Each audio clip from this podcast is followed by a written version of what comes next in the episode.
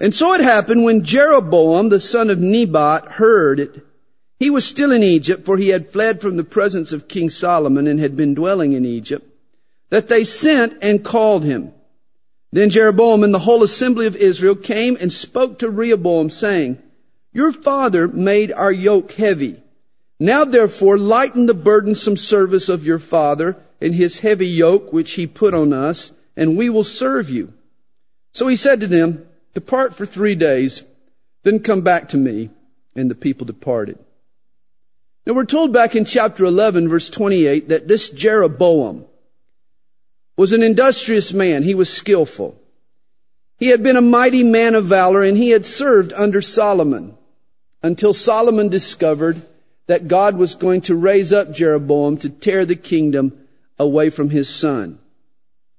At one time, Jeroboam was an ally of Solomon, but now he is the rebel who leads the revolt and who tears the kingdom from Solomon's dynasty, his son Rehoboam, the Davidic dynasty. Jeroboam's insurgence begins, we're told, here at Shechem. And it happens in the midst of Rehoboam's inauguration.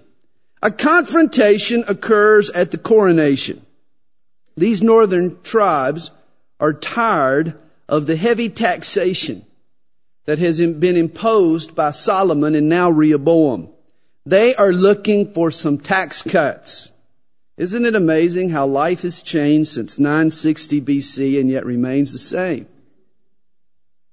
The political issues today are much the same as they were for Rehoboam. It's been said a man pays a luxury tax on his billfold, an income tax on the stuff he puts in it, a sales tax on whatever he takes out of it, and an inheritance tax if there's anything left in it when he dies. In other words, we get taxed on all fronts. One man commented on taxation in today's America. He said Patrick Henry should come back and see what taxation with representation looks like. hey, in Romans chapter 13 verses 6 and 7, we are commanded as believers in Jesus to pay our taxes. It's our duty to pay the duty. But as the passage conveys, whenever government will relax the tax, it turns out to be a good strategy. Now when Jeroboam makes his demand, Rehoboam asks him for three days to think it over. And during those three days, he polls his advisors. First, he asks the old guys, the guys who had served under King Solomon. And they give Rehoboam what turns out to be excellent wisdom. They tell him in verse 7, if you will be a servant to these people today and serve them and answer them and speak good words to them, then they will be your servants forever. What a lesson for all leaders. Whether you are a church leader or a foreman on the job or the CEO of your company, if you'll be a servant to the people, they will then support you with their service. Before you can be a good leader, you need to be a good servant. You need to let people know, the people you are leading know that you truly care about them. But that's not what Rehoboam wanted to hear. He turns to the young men, his own peers, the men that he has grown up with there in the palace. And they tell him to take an opposite tack, to take a hard tone, draw a hard line. Verses 10 and 11 records the response they suggest. Tell him my little finger shall be thicker than my father's waist. And now whereas my father put a heavy tax on you, I will add to your yoke. My father chastised you with whips, but I will chastise you with scourges. They're wanting Rehoboam to flex his muscles. Show no mercy. Rehoboam, it's time to get tough. This story is chock full of very important lessons for us. First lesson, more often than not, people are more responsive to love than they are to lashes. They're more inclined to follow the person who feeds them rather than beats them. And second lesson, be careful who you go to for advice. Don't just listen to peers, people who will tell you what you want to hear. Listen to the older person who's been around a while, who's gained and gleaned some wisdom. Now when Jeroboam returns for his answer, we're told in verse 13, The king answered the people roughly and rejected the advice the elders had given him. And just what you think is going to happen does. The northern tribes revolt. They secede from the union. Their declaration of independence appears in verse 16. What share have we in David? We have no inheritance in the son of Jesse. To your tents, O Israel. Now see to your own house, O David. We're making a break right here and now. Now Rehoboam makes another boneheaded move in verse 18. He sends the head of the IRS to talk some sense into the rebels. Adoram, we're told who was in charge of the revenue. That's not the right guy you want to send to, to communicate good feelings to these people. And we're told all Israel stoned him with stones and he died. I guess you could say they filled out their version of the short form. And they sent back Adoram's dead body. Now in response, Rehoboam climbs aboard his bulletproof chariot and he races back to the White House there in Jerusalem. He's afraid for his life. And we're told in verse 19, so Israel has been in rebellion against the house of David to this day. In other words, it was a permanent rift. It was a rift that lasted for the next two centuries. Now, when Rehoboam gets back to Jerusalem, he readies his army, 180,000 troops. Civil war is on the brink, but it's averted when God sends word to Rehoboam not to go and fight against Israel. In fact, we're told that this breakup is God's will. Back in verse 15 of chapter 12, we were told the turn of affairs was from the Lord. Guys, understand. God is sovereign. God is in control over all things. God is sovereign even over negative circumstances. This was an ugly split. This was a rift. This was a division. And yet it was all done to fulfill the punishment that God had pronounced upon Solomon's idolatry. It was the will of God. In verse 24, the Lord says to Rehoboam, For this thing is from me. And here's another important lesson. If a thing is from God, be careful not to fight against it. When Rehoboam sensed the division of the kingdom was God's will, he turned back. I have discovered that whenever I fight against God, I lose. And when you find that a thing is of God, back off. You're going to lose if you resist it. Now you would think of all people, Jeroboam would guard against repeating the sin of Solomon. In fact, that's why he's in power, because God has punished Solomon's idolatry. But Jeroboam doesn't put the two things together in his mind. He goes and sets up idols in Bethel, the southern end of his kingdom, and in Dan, the northern end. And here's his justification for doing so. Verse 26 and 27. And Jeroboam said in his heart, Now the kingdom may return to the house of David. If these people go up to offer sacrifices in the house of the Lord at Jerusalem, then the heart of this people will turn back to their Lord, Rehoboam, king of Judah and they will kill me and go back to Rehoboam, king of Judah. Now, when the Hebrews offered sacrifice, they were required to come to Jerusalem. The temple in Jerusalem was God's designated place for worship. Three times a year at least, the northern tribes were supposed to journey to Judah to worship at the temple. But you see, Jeroboam reasoned, hey, if the northern tribes, if my people Go down to Jerusalem three times a year and worship God there, the southern capital of Rehoboam's kingdom. They may become loyal to the king of Judah. They might end up turning against me. And Jeroboam is worried about losing his influence over his people, and so he develops an alternative religion for the northern kingdom. He sets up these idols in Dan and in Bethel.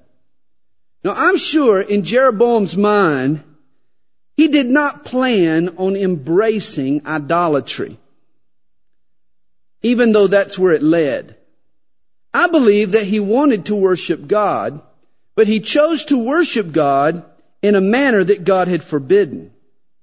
Jeroboam did what Aaron had done in the wilderness. Back in Exodus chapter 32 verse 4, you remember we're told that Aaron also fashioned a golden calf. We're told then he made a proclamation. Tomorrow is a feast to the Lord. But notice the word Lord is capitalized, which means in the Hebrew that it's the word Yahweh or Jehovah. In other words, the sacred name for the one true God of the Hebrews. Aaron's calf and apparently Jeroboam's two calves weren't intended to represent another God, but the true God. Revelation chapter 4 perhaps sheds some light on this. That's probably what he had in mind. There we discover that the cherubim around the throne of God have the face of a calf. And in Jeroboam's mind, this calf might have been his attempt to represent the presence of God, the true God. You see, Jeroboam's sin was not so much a violation of the first commandment, you shall have no other gods before me, as much as it was a violation of the second commandment. You shall not make for yourself a carved image. Any likeness of anything that is in heaven above, you shall not bow down to them to serve them. God forbid the employment of any physical likenesses or representations in our worship of Him. A good example of this is the crucifix. Of course, there's nothing wrong with a simple crucifix. It's a depiction of Jesus on the cross. But so often, it's used in worship and in prayer. And it becomes a distraction. You see, it's a fine line between using a tangible object to help focus my attention on God and allowing my attention to focus on that tangible object. God knows this. And that's why he forbids us from using graven images or tangible objects in our worship. You remember Jesus said, those who worship me should worship me in spirit and in truth. Our worship of God should be spiritual, not physical. And the use of graven image, tangible objects in our worship is forbidden.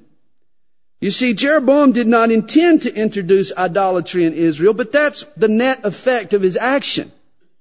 His golden calves became idols.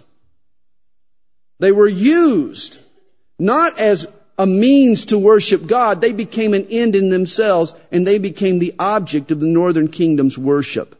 In addition, they conditioned the people to embrace the blatant, the far more blatant idolatry that was introduced by King Ahab around 60 years later.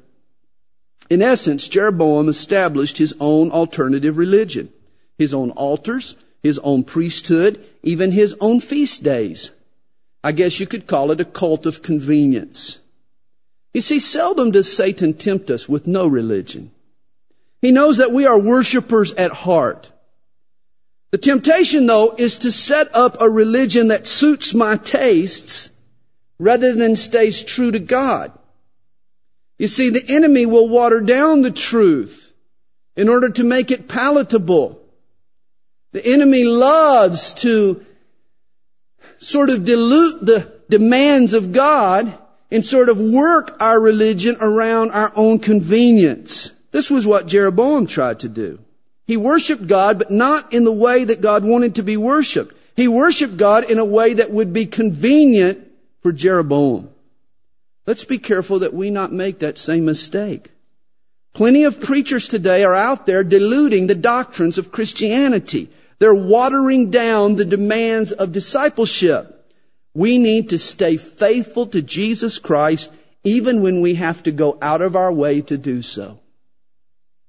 In chapter 13, the Lord lets Jeroboam know what he thinks of his religion. An unnamed prophet, he's simply called a man of God, pays Jeroboam a visit. And hey, that's what I want to be called. That's how I want to be known. A man of God. It doesn't matter if you never know my name, just as long as I'm identified as a man of God. We never know this guy's name. He's simply called a man of God. This man of God approaches the king at the altar in the middle of a worship service and understand this takes nerve. This is boldness. This man of God can be executed for his disruption. This is like barging into the Oval Office or the Rose Garden in the middle of an official state function and pronouncing a judgment on the president. You try that and see how quickly it takes you to be arrested. Well, as he speaks, he makes an incredible prediction. He says that a Judean king, a descendant of David named Josiah, will bring judgment on these altars, these calves in Dan and in Bethel. This Judean king named Josiah will defile the altar Jeroboam has set up and will slaughter the priests that he's appointed. And to walk onto Jeroboam's turf and to utter those stern words, it required some guts. You've got to take your hat off to this man of God. What an amazing prophecy, though. Josiah won't be born for another 300 years. And we'll get to 2 Kings chapter 23 verse 15 and there we'll be told how he clears out the idolatry and destroys Jeroboam's altars, just as this man of God had predicted. But here he predicts a king who won't even be born for another 300 years. An amazing proof text here for the authority and supernatural origin of the scriptures. But along with this prophecy, the man of God gives Jeroboam a sign. He says the altar is about to split in two and its ashes pour out. And of course that happens. Then when Jeroboam points to the man to have him arrested, the king's hand withers. An instant crippling arthritis sets in. And it gets the king's attention all right. Jeroboam begins to plead with the man of God to pray for his healing. He goes from ordering his arrest to pleading for his prayers in a matter of minutes. When his hand is restored, the king thanks the man of God by inviting him to his house for dinner. And he answers, the man of God answers him in verse 8, if you were to give me half your house, I would not go in with you, nor would I eat bread, nor drink water in this place. In other words, he wants to do nothing to give Jeroboam the impression that he is okay with God.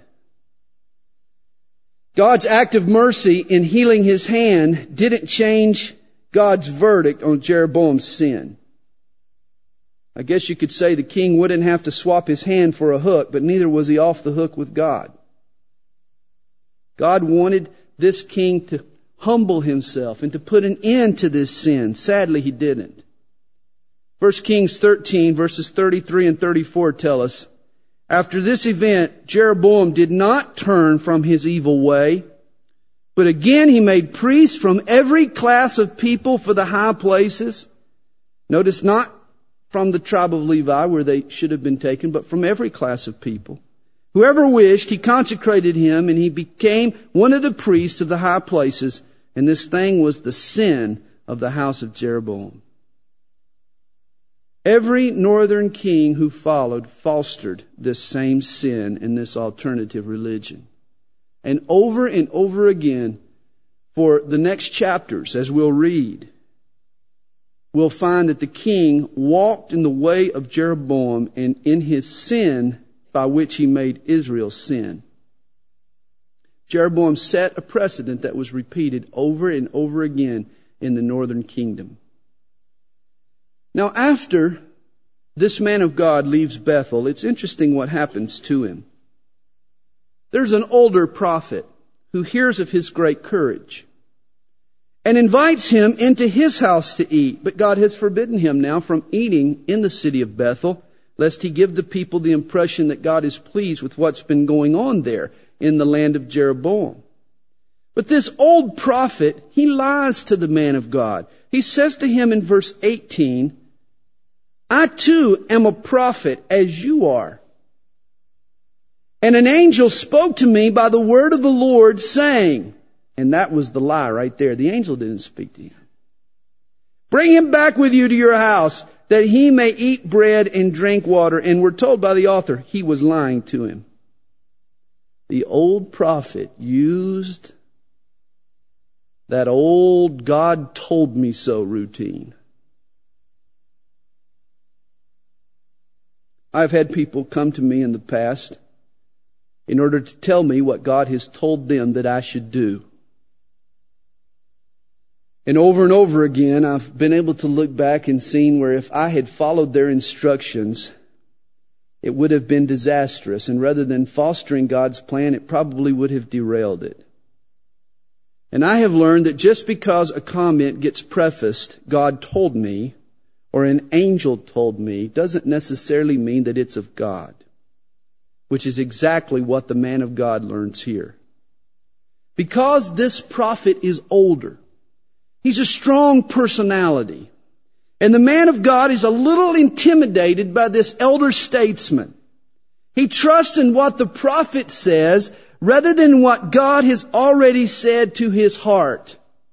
And he turns in to break bread in Bethel, and in doing so, he disobeys God, and in the end, he is eaten by a lion.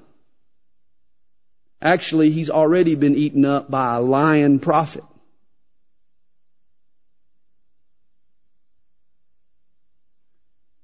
I believe in the gift of prophecy.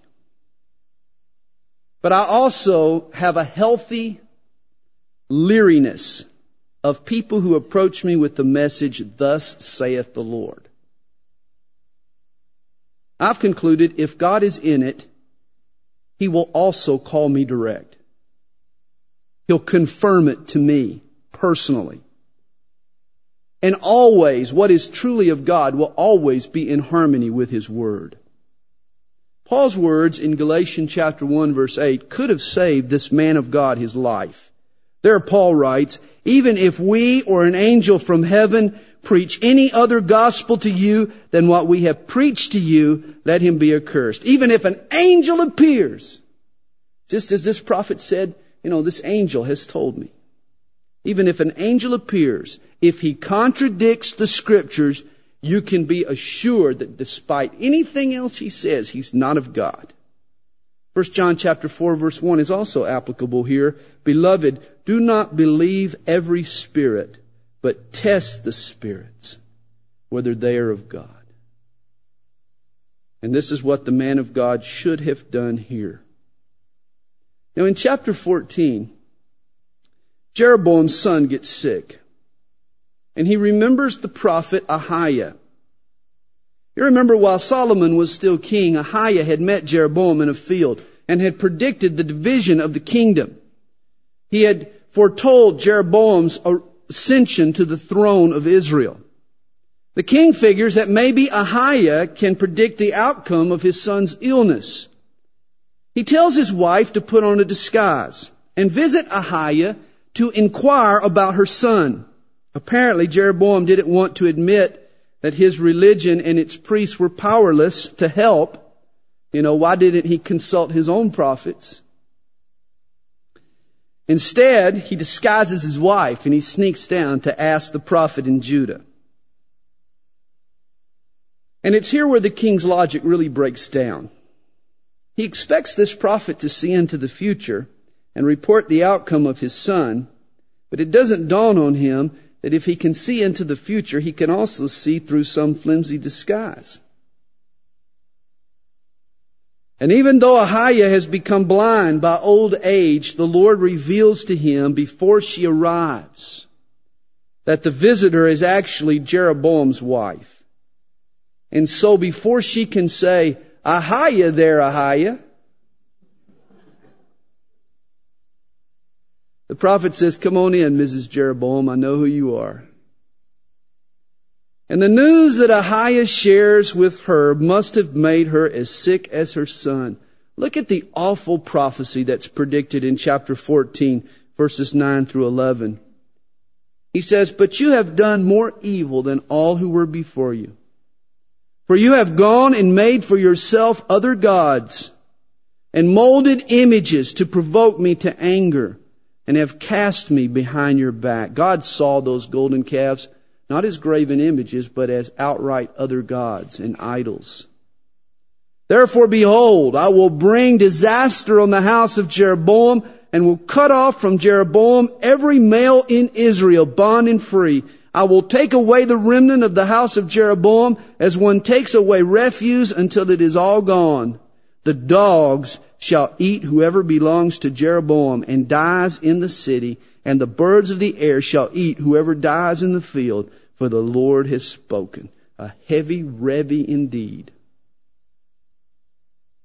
Jeroboam's sons will become Alpo and bird seed. In addition, Ahiah tells Mrs. Jeroboam that when she returns home, her son will die.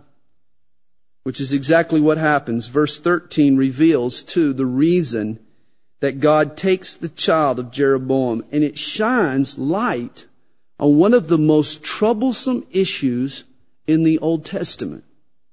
We're told in verse 13, and all Israel shall mourn for him and bury him, for he is the only one of Jeroboam who shall come to the grave. In other words, die a non-violent death, because in him there is found something good toward the Lord God of Israel. Now this is so interesting to me.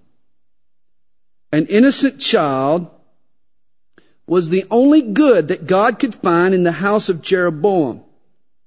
So rather than allow this boy to grow up under his father's evil influence, the Lord goes ahead and takes him. Death spares him a corrupting influence.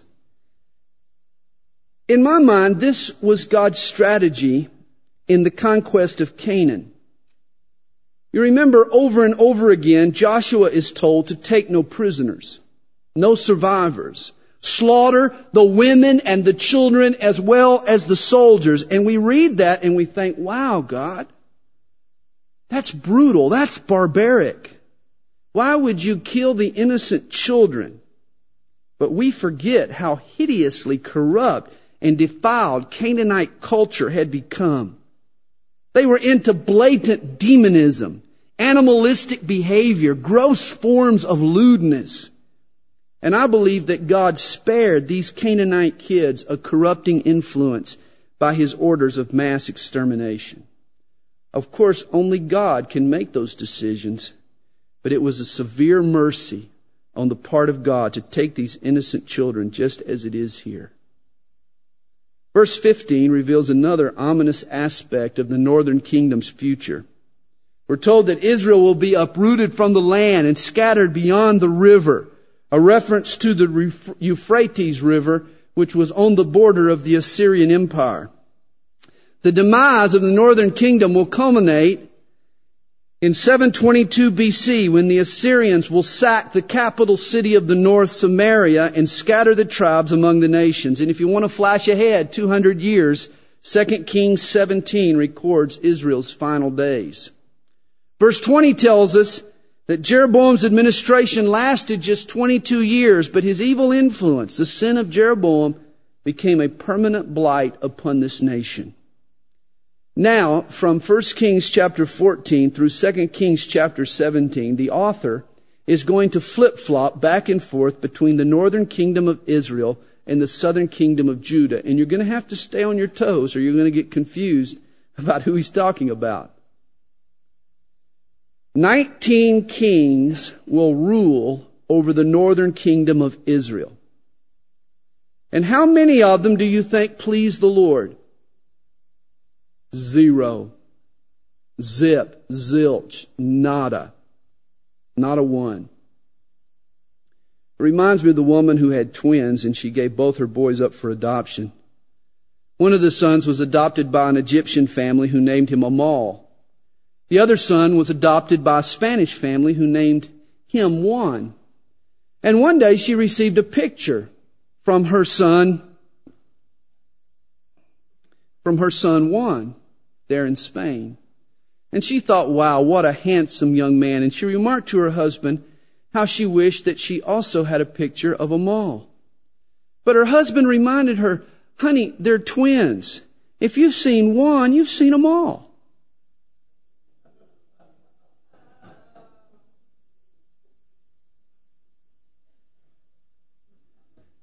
And that's about how it is with the kings of Israel.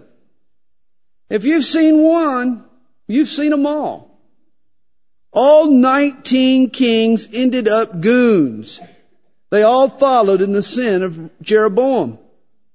20 kings reign over Judah, the southern kingdom, and only eight win the Lord's approval. But those eight kings keep Judah going another 135 years after the fall of Israel. Judah is eventually conquered by Babylon and taken captive for 70 years. 1 Kings chapter 14 verse 21 shifts south to Judah. Rehoboam reigned 17 years in Jerusalem, but he too worshiped the false gods that he had seen his father Solomon worship. Rehoboam built what we're going to run across over and over again now, what were called high places. These were pagan altars, idolatrous centers. He built them throughout Judah. And understand they were forbidden by God. In fact, in the law of Moses, Leviticus 26 verse 30, God promised to destroy all of the high places. Guys, it makes me wonder if there are any high places in our lives. Are there any places we value too highly? Are there any people or possessions or positions in our life that we value more highly than our relationship with God? If we, if there are, we need to tear down those high places. It's important for us to understand that often we can even turn good things into idols. If we're not careful, we can exalt the blessing more highly than the blesser. Let's be careful that we not erect high places in our lives. I love what D.L. Moody once said. You don't have to go to heathen lands today to find false gods. America's full of them. Whatever you love more than God is your idol. And it's really pretty much that simple. You can find idols today in driveways and in trophy cases and in china cabinets and in bank accounts. We need to tear down the high places in our lives before the Lord tears them down for us. A tragedy occurs at the end of 1 Kings chapter 14. Pharaoh Shishak of Egypt, who we talked about this morning, rips off the 500 golden shields that Solomon had made. And Rehoboam doesn't even bother to retrieve them. He's content to substitute bronze shields for golden shields. And there's so much symbolism behind this story. Remember, gold is a type of God's work.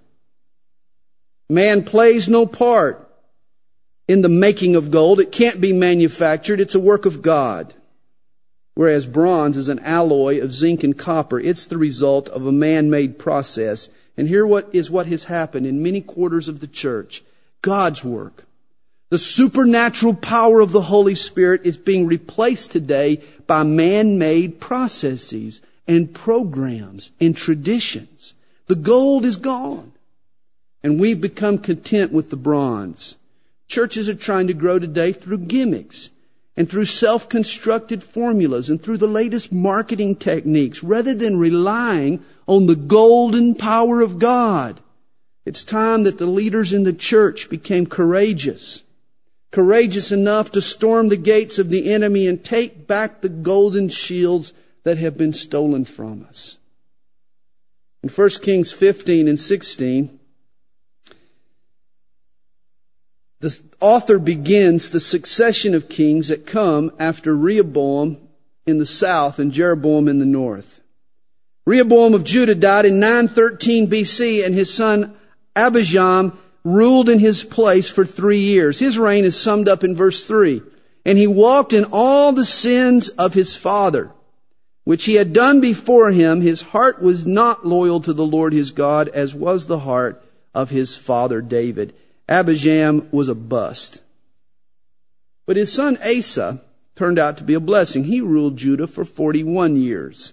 And in verse 11 we're told, Asa did what was right in the eyes of the Lord, as did his father David, and he banished the perverted ones, or literally the homosexuals, from the land and removed all the idols that his father had made.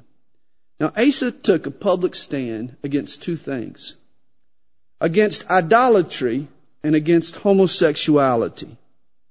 And I believe he rightly discerned that these two sins are the most destructive sins in a society.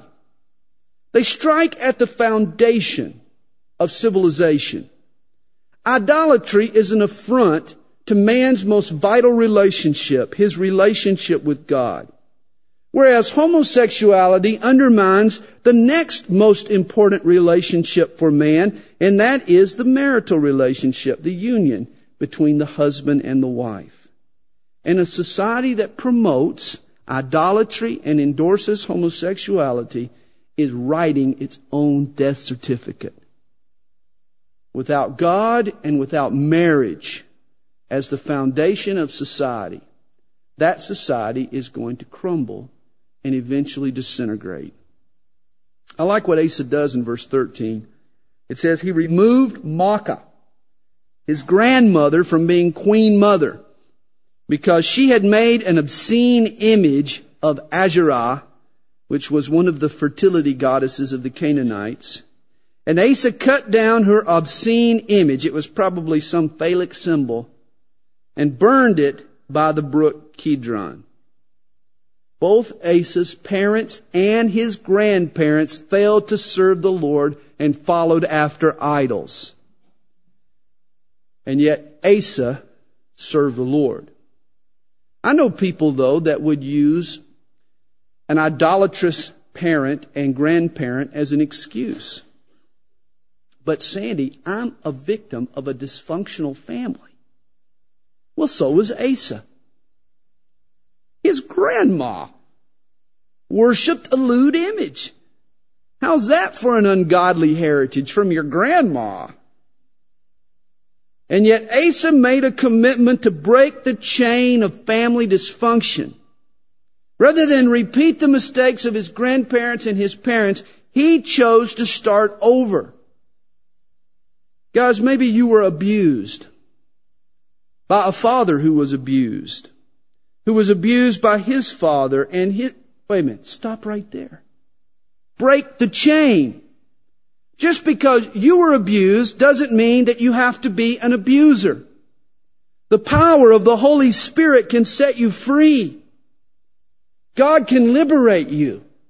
God can enable you to overcome a family history and give your future family a brand new start. Asa did it.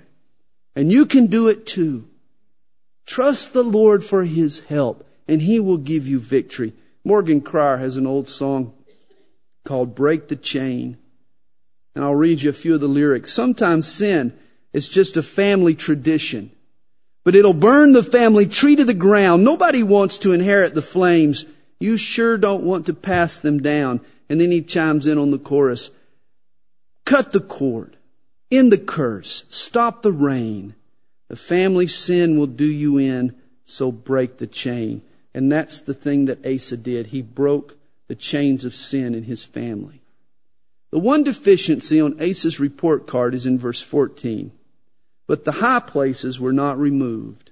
Nevertheless, Asa's heart was loyal to the Lord all his days. And as you study these kings, some of them will be bad kings who will do a few good things. Some of them will be good kings who will make some mistakes. Ultimately, they'll be judged, good or bad, based on the attitude of their heart toward God. Asa wasn't perfect. He allowed some of the high places to remain, but his heart was loyal, and that's what God was looking for. That's what God is looking for in us, guys. Not perfection, but devotion. We'll slip, we'll fall, we'll leave some things undone. And yet, where is our heart? Is our heart fixed on Him? Is our heart loyal toward God? That's what God will ultimately look for. Verse 23 tells us of Asa. In the time of his old age, he was diseased in his feet. It reminds me of the tombstone that's found in Richmond, Virginia. That tombstone reads, She always said her feet were killing her, but nobody believed her. Maybe that was Asa. First Chronicles chapter 16 verse 12 a parallel passage makes an interesting comment about Asa's foot disease. There we read, Asa became diseased in his feet, and his malady was very severe. But catch this. Yet in his disease he did not seek the Lord, but the physicians. He consulted all the podiatrists in Jerusalem, but he never sought the Lord. Isn't that sad? I wonder though if this applies to any of us. We've gone from doctor to doctor to specialist to specialist. On and on we go making the rounds. But have you really stopped and really gotten on your knees and really sought the Lord for His healing touch? Remember, all of the DRs and the MDs call themselves practicing physicians, and that should tell you something right there. That they don't really know what they're doing. They're still practicing on you. But understand there is one great physician, our Lord Jesus Christ. And he knows exactly what he's doing. He's still in the healing business. Hey, if you've got a foot problem tonight, don't trust in Dr. Scholl's. Trust in Dr. Jesus. You'll always be a foot up on the problem if you'll consult the Lord. Now Jehoshaphat, Asa's son, takes over after him. And I'm sure this was one time when the son wasn't necessarily hip on following in his father's shoes. Seized feet, following his father's shoes. Get it?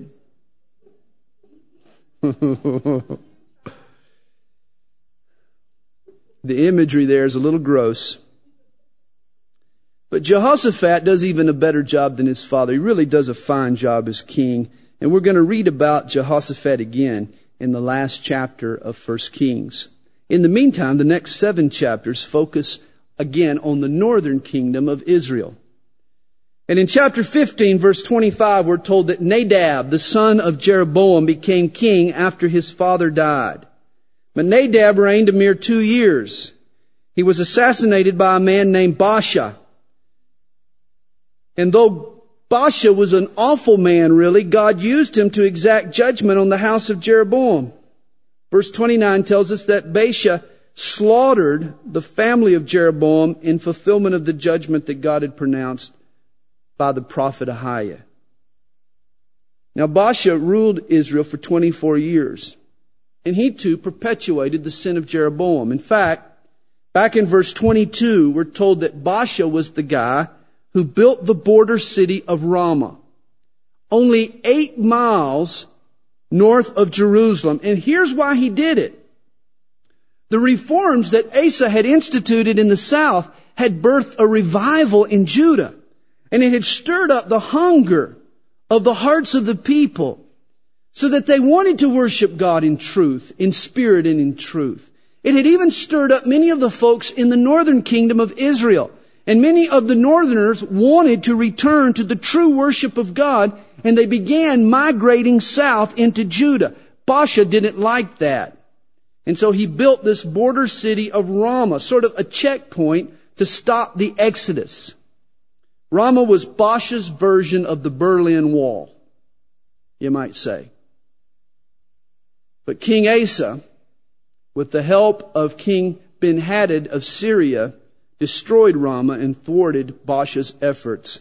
And I think it's interesting that all, God always sees to it that the path to Him is open so that any hungry heart can make their way clearly and freely to God if they're truly sincere and truly seeking Him. Now, because of his evil, God tells Baasha through the prophet Jehu that he wants to follow, that if he wants to follow Jeroboam's sin, then he'll also follow Jeroboam's end. And his sons will also become Alpo for the dogs of Israel. And with the likes of all these kings, we're going to find that the dogs in Israel were well fed dogs. And it's true, when Baasha dies, his son Elah takes over. And Elah reigns two years before he's assassinated by his servant Zimri. And we're told how it happened. One night Elah had gotten drunk and Zimri sneaked into his room and murdered the king. And Zimri reigned over Israel just seven days, and the only noteworthy thing that he did was fulfill God's judgment on the house of Baasha and slaughter his sons, just as Jehu had predicted and again fed the dogs of Israel. Now Zimri is unseated when his superior, Omri, hears about the coup d'etat. Omri is the general of the army. And he returns to the capital city of Tirzah with his troops. And since Omri has the support of the army, Zimri knows that his coup is doomed. And so he climbs into the tower and he burns it to the ground with him in it. And Omri takes over from Zimri. Now during Asa's 41 years in Jerusalem, the kings of Israel, they come and they go. They were here for a short time. They were there and they on and off the scene. But Omri finally brings a little stability to the northern kingdom. He reigns for 17 years. Omri's most notable accomplishment was the building and founding of the city of Samaria. Later, Samaria will take over from Tirzah as the capital of the northern kingdom. But Omri also followed the sin of Jeroboam. In fact, he was the worst king yet. Verse 26 tells us he made Israel sin, provoking the Lord God of Israel to anger with their idols. But Omri was a saint compared to his successor, Ahab. When Omri dies, his son Ahab sits on the throne in Israel. And Ahab rules 22 years, and they are the darkest, most wicked 22 years in the history of Israel. Verse 33 says it best. Ahab did more to provoke the Lord God of Israel to anger than all the kings of Israel who were before him. And the worst mistake that Ahab made was his choice of a bride. He married a Phoenician by the name of Jezebel. And to this day, we refer to a cunningly sinister and evil woman as a Jezebel. One of the best things you can do for your kids is stress the importance of their choice in a mate. and if you want to emphasize that, take them here to Ahab. he made a huge mistake by choosing this Jezebel to be his wife. Notice what we're told in chapter 16, verse 31. And it came to pass, as though it had been a trivial thing for him to walk in the sins of Jeroboam the son of Nebat, that he took as wife Jezebel, the daughter of Ethbaal, king of the Sidonians, and he went and served Baal and worshipped him. Now Jeroboam had established a subtle form of idolatry in Israel. But Ahab and Jezebel, man, they pull out all the stops. They promote a no holds barred, blatant, brazen brand of idolatry. They introduce into Israel the evil system of Baal worship. The historian Josephus says that Jezebel was the one who taught the worship of Baal to Ahab. Jezebel brought with her to Israel the priests and the prophets of Baal. We're going to meet them next week on Mount Carmel. And she supported their ministry with state funds. Jezebel's goal was to make Baal the God of Israel. And according to 1 Kings 18 verse 13, Jezebel even launched a campaign to exterminate the prophets of Jehovah. This was a vile and violent woman. Jezebel also had Ahab build a temple to Baal in the capital city of Samaria. Prior to the reign of Ahab and Jezebel, Israel had flirted with this Baal worship, but these two partners in crime institutionalize it and promote this blasphemous religion. Understand, Baal worship was hideous. Baal was the god of the Canaanites. the god of nature. And the Canaanites believed that Baal controlled agriculture and the processes of reproduction. Baal's female counterpart, Asherah or Ashtaroth, was seen as the goddess of fertility. And she was worshipped with all kinds of lewd and immoral sexual activities. Along with Baal worship came the practice of temple prostitution and even child sacrifice. The wooden image made by Ahab in verse 33 was the Asherah pole, and again, it was probably a phallic symbol for the wicked perversions of these fertility followers. That's why I said at the beginning of tonight's study, Solomon opened Pandora's box. He really did. Solomon's concessions to his wives led to Jeroboam's compromise, which led to Ahab's corruption. You want to write down those three C's because this is how it always works. This is the progression. Little concessions to sin lead to calculated compromises which lead to rampant corruption. Concession leads to compromise, which leads to corruption.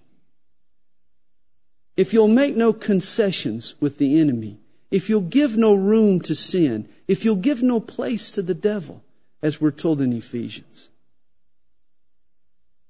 you know, then you'll be in no danger of compromise or corruption. But if you give in here, give in there, before long you'll, you'll compromise. Before long, you'll become a corrupt person. We see it in the history of the northern kingdom of Israel. Chapter 16 ends with the fulfillment of a 500 year old prophecy. It was first uttered back in Joshua chapter 6 verse 26 and it's your homework to go and to track down that prophecy and to see how it is fulfilled here and to marvel as a result at God's incredible foreknowledge. When God tells us the end of a matter from its beginning, it provides us amazing proof for the divine authority of scripture. As 1 Kings 16 comes to a close, the sun is hidden behind the clouds. The family of Israel is at war with one another. Wicked men now occupy positions of leadership. Israel is experiencing one of its darkest moments in its history. But that's when God shines one of his brightest lights. Chapter 17 opens with the words, Elijah the Tishbite. And so hang tight. The out of sight Tishbite is on sight, shining the light, filled with God's might, upholding the right, fighting the fight, and we'll study Elijah next Sunday night. Lord, thank you for your love for us, your goodness toward us. Continue to work in our hearts as we study your word throughout the week. Lord, make us students of the scriptures. We pray this in Jesus' name. Amen.